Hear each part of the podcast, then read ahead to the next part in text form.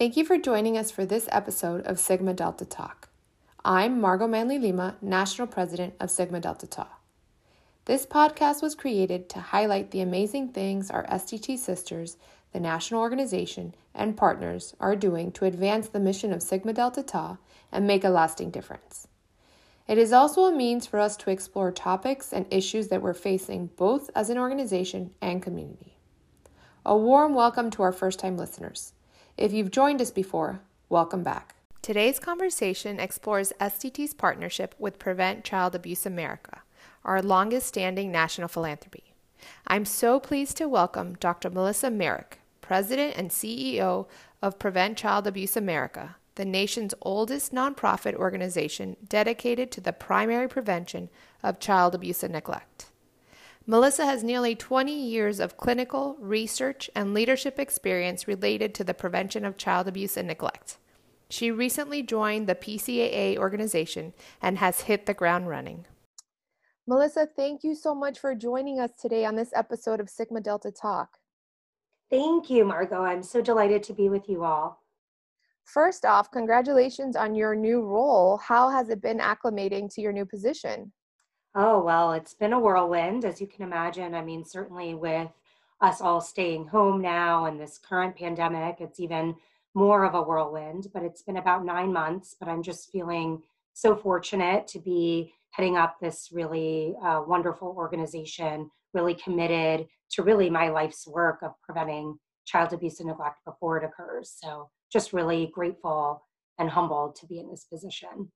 That's wonderful you know, SDT and PCA have had an incredible partnership for nearly 40 years. And during that time, our undergraduates have raised millions of dollars, and our members have volunteered to support many of the grassroots efforts PCAA provides.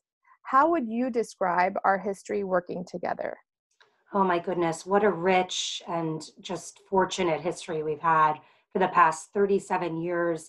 We um, at PCA America have really benefited tremendously from the energy, the passion, and really the commitment to service that are hallmarks of an SDT sister. So I just feel so fortunate for this partnership. You know, one of our lifetime board members, Sue Ellen Freed, I think was one of the pioneers in, in starting this partnership. And I think um, it's just been such a rich opportunity to connect with young women who are really inspirational, but the fact that they're committed to to this mission, it just really warms my heart and really gets us back to our roots of what we're all about. We're about having a stronger, healthier, happier tomorrow for all of our young people and then of course for our children and our children's children so it's just been such a wonderful um, partnership and i think in large part because of just again that energy and and uh, commitment to service that that all of you really embody and possess i when i think about when i went through sorority recruitment largely sororities offer similar experiences but i think one of the ways that each organization stands out is their respective philanthropies and when i was going through um, recruitment I, at the time it was called rush but mm-hmm. recruitment you know 20 plus years ago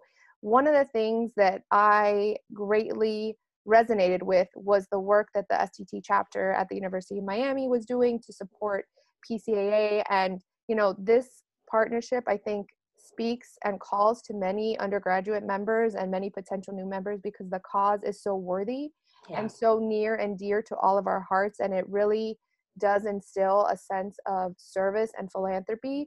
Um, and I'm just so excited at the opportunity to speak with you today to kind of further explore um, our working relationship and all the things that we can do together to address this very important topic.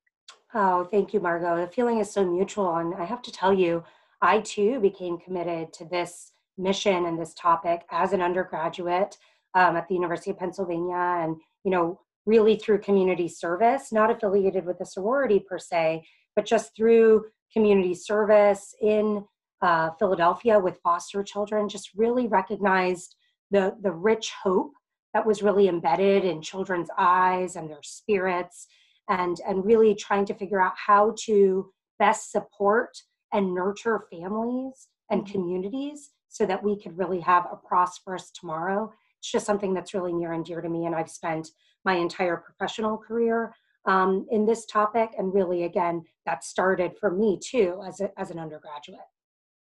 So many of our chapters are doing incredible programs to fundraise. Um, and they truly are so creative in what they do. We've seen lip sync or dance competitions like our UGA's Greek Grind or USF putting on the hits. Um, we have seen raffle events like Montclair's Tricky Tray, and then just a myriad of other creative and innovative fundraising efforts. One of the things that I've noticed from our undergraduate women is that they at times struggle to communicate how their fundraising dollars are being spent to support um, initiatives or efforts um, from Prevent Child Abuse America. Right. Can you share with us how the money raised by our SDT sisters is used to combat child abuse? Absolutely. So, first of all, I've had the great honor of being at some of those events that you talked about, and I'm just really struck struck by the the creativity and the enthusiasm, the innovation of the young women um, in SDT. And so, just thank you for all you all do to raise money. Um, so, in terms of where the money goes, you know, I think this is always, you know, what does prevention look like? And it looks like a whole lot of things. So, first of all, the money goes to support our, our signature evidence based home visiting program, which is called Healthy Families America.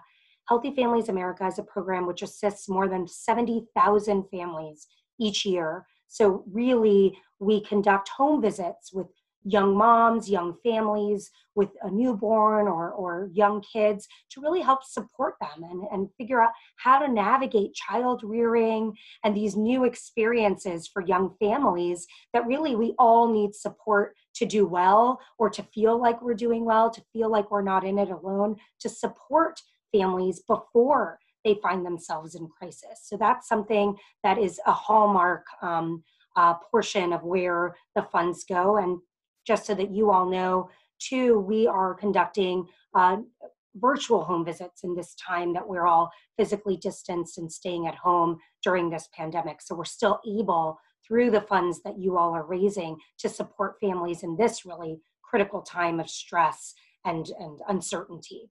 We also have activities in proactive policy and advocacy efforts in Washington, D.C., as well as in state capitals throughout the country to really advance family friendly legislation, so related to the COVID 19 stimulus bills, but also through uh, the Child Abuse um, uh, uh, Prevention and Treatment Act or CAPTA. These are the funds for our, you know, in our government that really allow for economic supports to families. So things that will help families like paid leave, like sick time, things that again take away some of the stress on families that we know all families experience and that can sometimes increase risk for uh, things going wrong in the home. So we want to really, again, be on the front end and prevent those things from happening um, to kids and families before they occur. We also, of course, have a nationwide state chapter network. So we're in about 48 states, DC, and the territories. Um, and our state chapters, they really provide tailored services, uh, resources, direct uh, uh, services and interventions to families across the country. We also have public engagement and awareness campaigns. You all know very well that April is Child Abuse Prevention Month, so we have activities like Wear Blue Day and other um, kinds of efforts to really try to raise awareness and commitment, not just to the fact that child abuse and neglect happens, but on how do we together prevent child abuse and neglect before it occurs.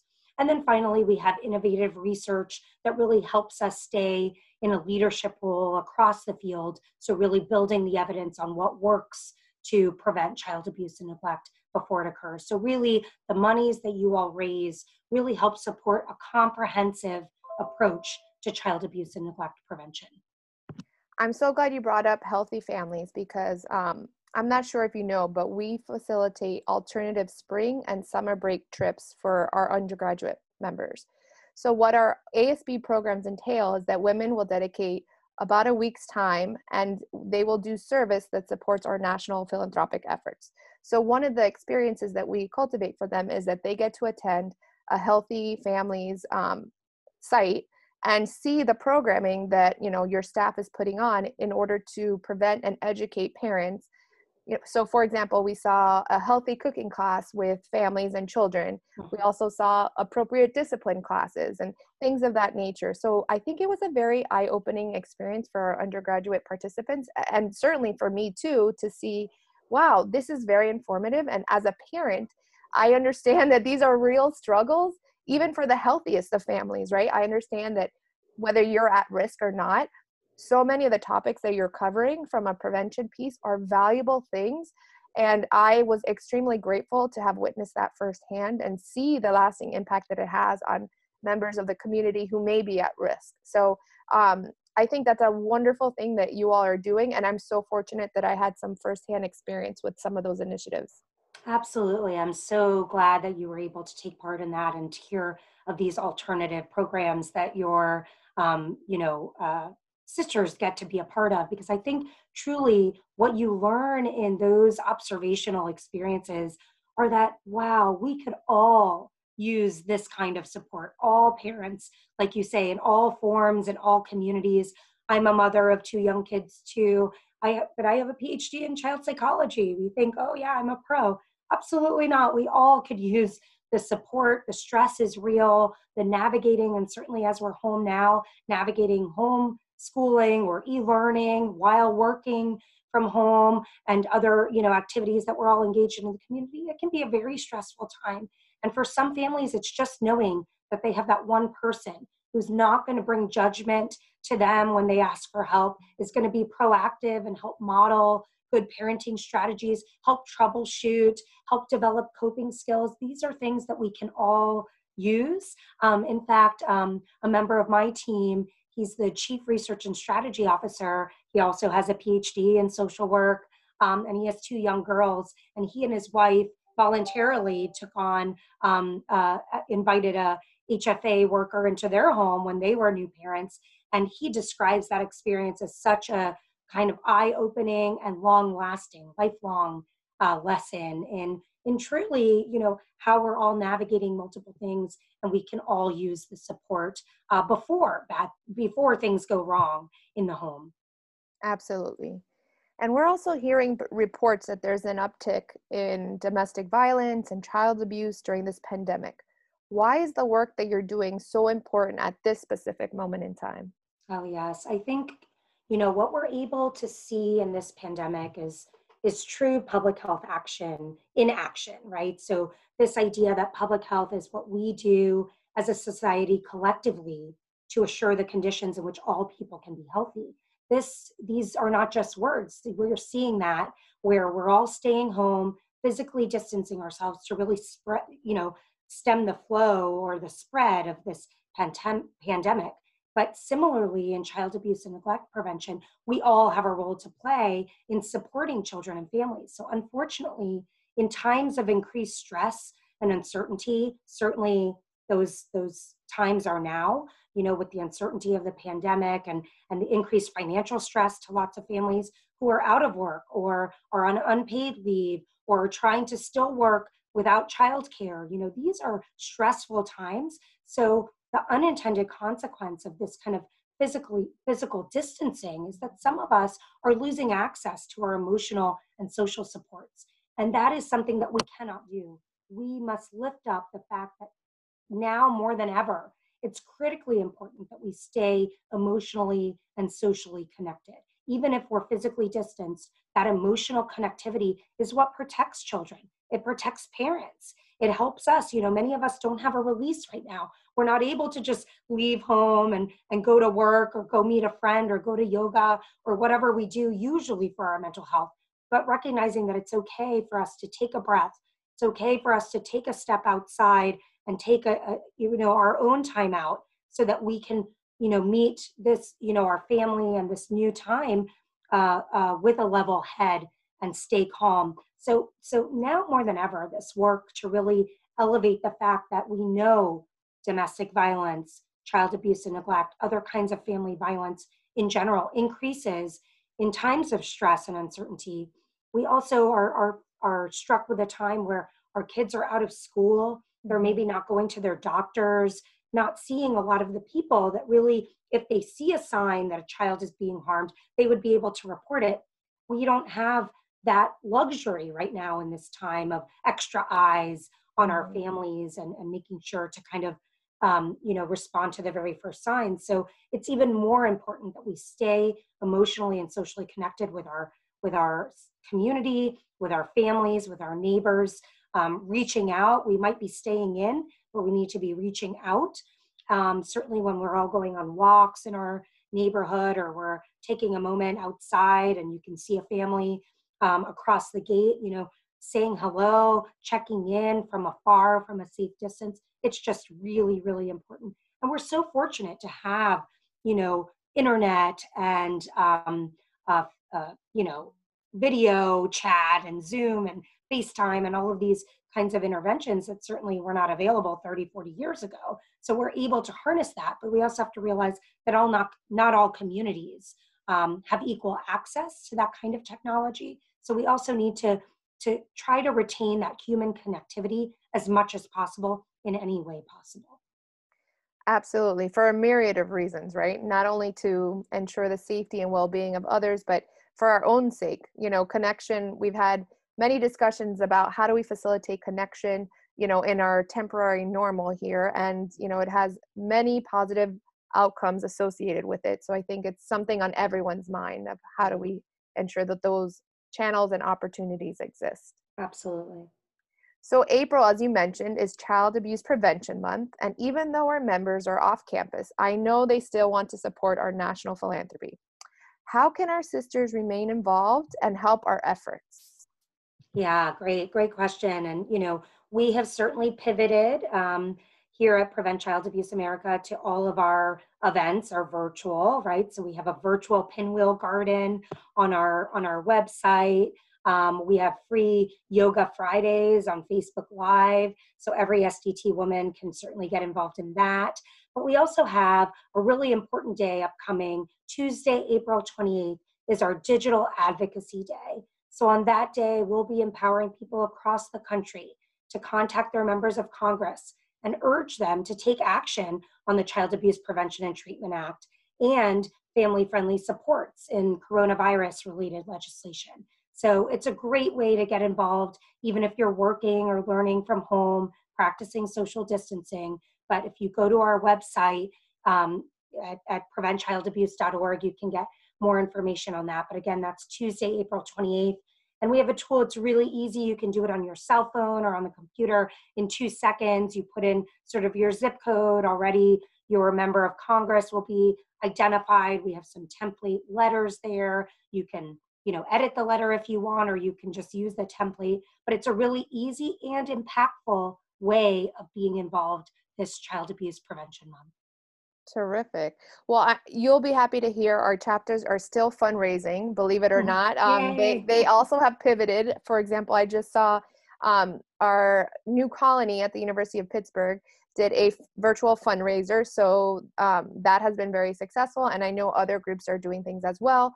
But in addition to fundraising, the advocacy piece is just as important. So I'm so excited that there's a way to channel maybe some of the free time we find ourselves with um, to really make a difference on that front.